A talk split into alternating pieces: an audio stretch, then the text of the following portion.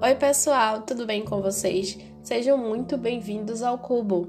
Meu nome é Alane Cosmo e hoje, em mais um episódio da nossa série sobre as pandemias, vamos falar sobre a pandemia da gripe espanhola. Bem, a gripe espanhola foi uma pandemia que assolou todos os continentes do mundo entre o ano de 1918 e 1919, causando a morte entre 50 a 100 mil pessoas em todo o mundo, principalmente os mais jovens.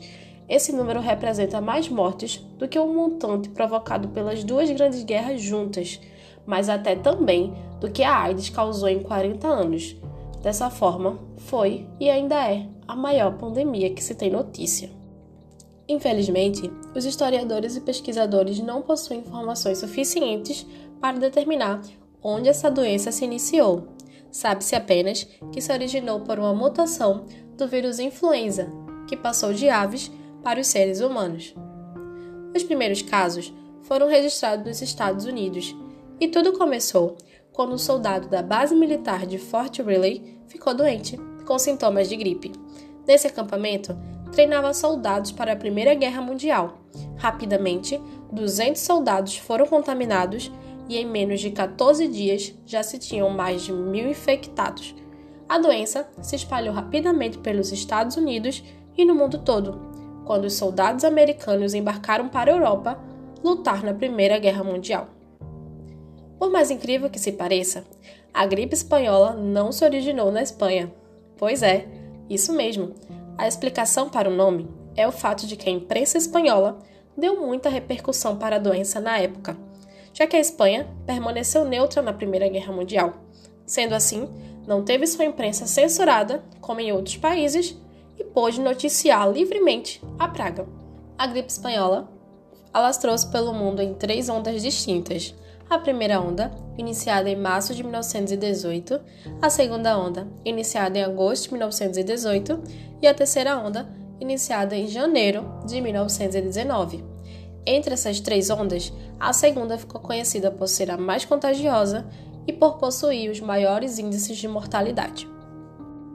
Inicialmente, o Brasil acompanhou a doença à distância, pelas notícias divulgadas nos jornais a população brasileira não demonstrava grande preocupação com a gripe espanhola, por considerar que ela não se propagaria no território brasileiro, devido à distância do continente europeu.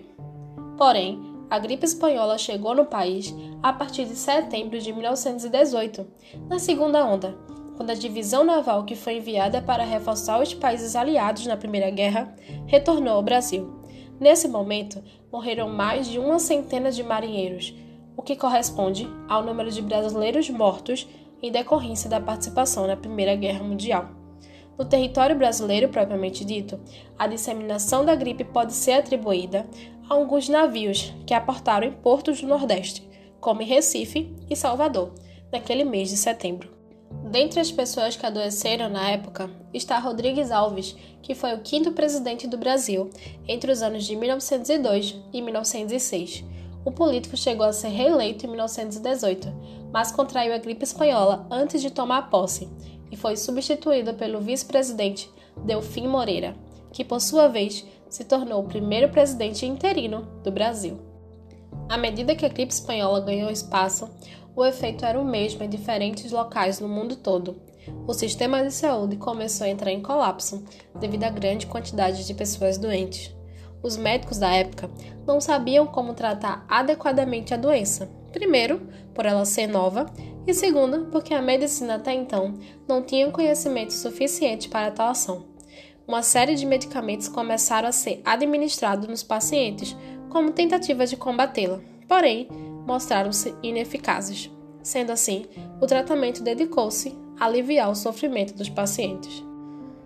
Quando se identificou que a doença era contagiosa, muitos locais adotaram medidas de isolamento social.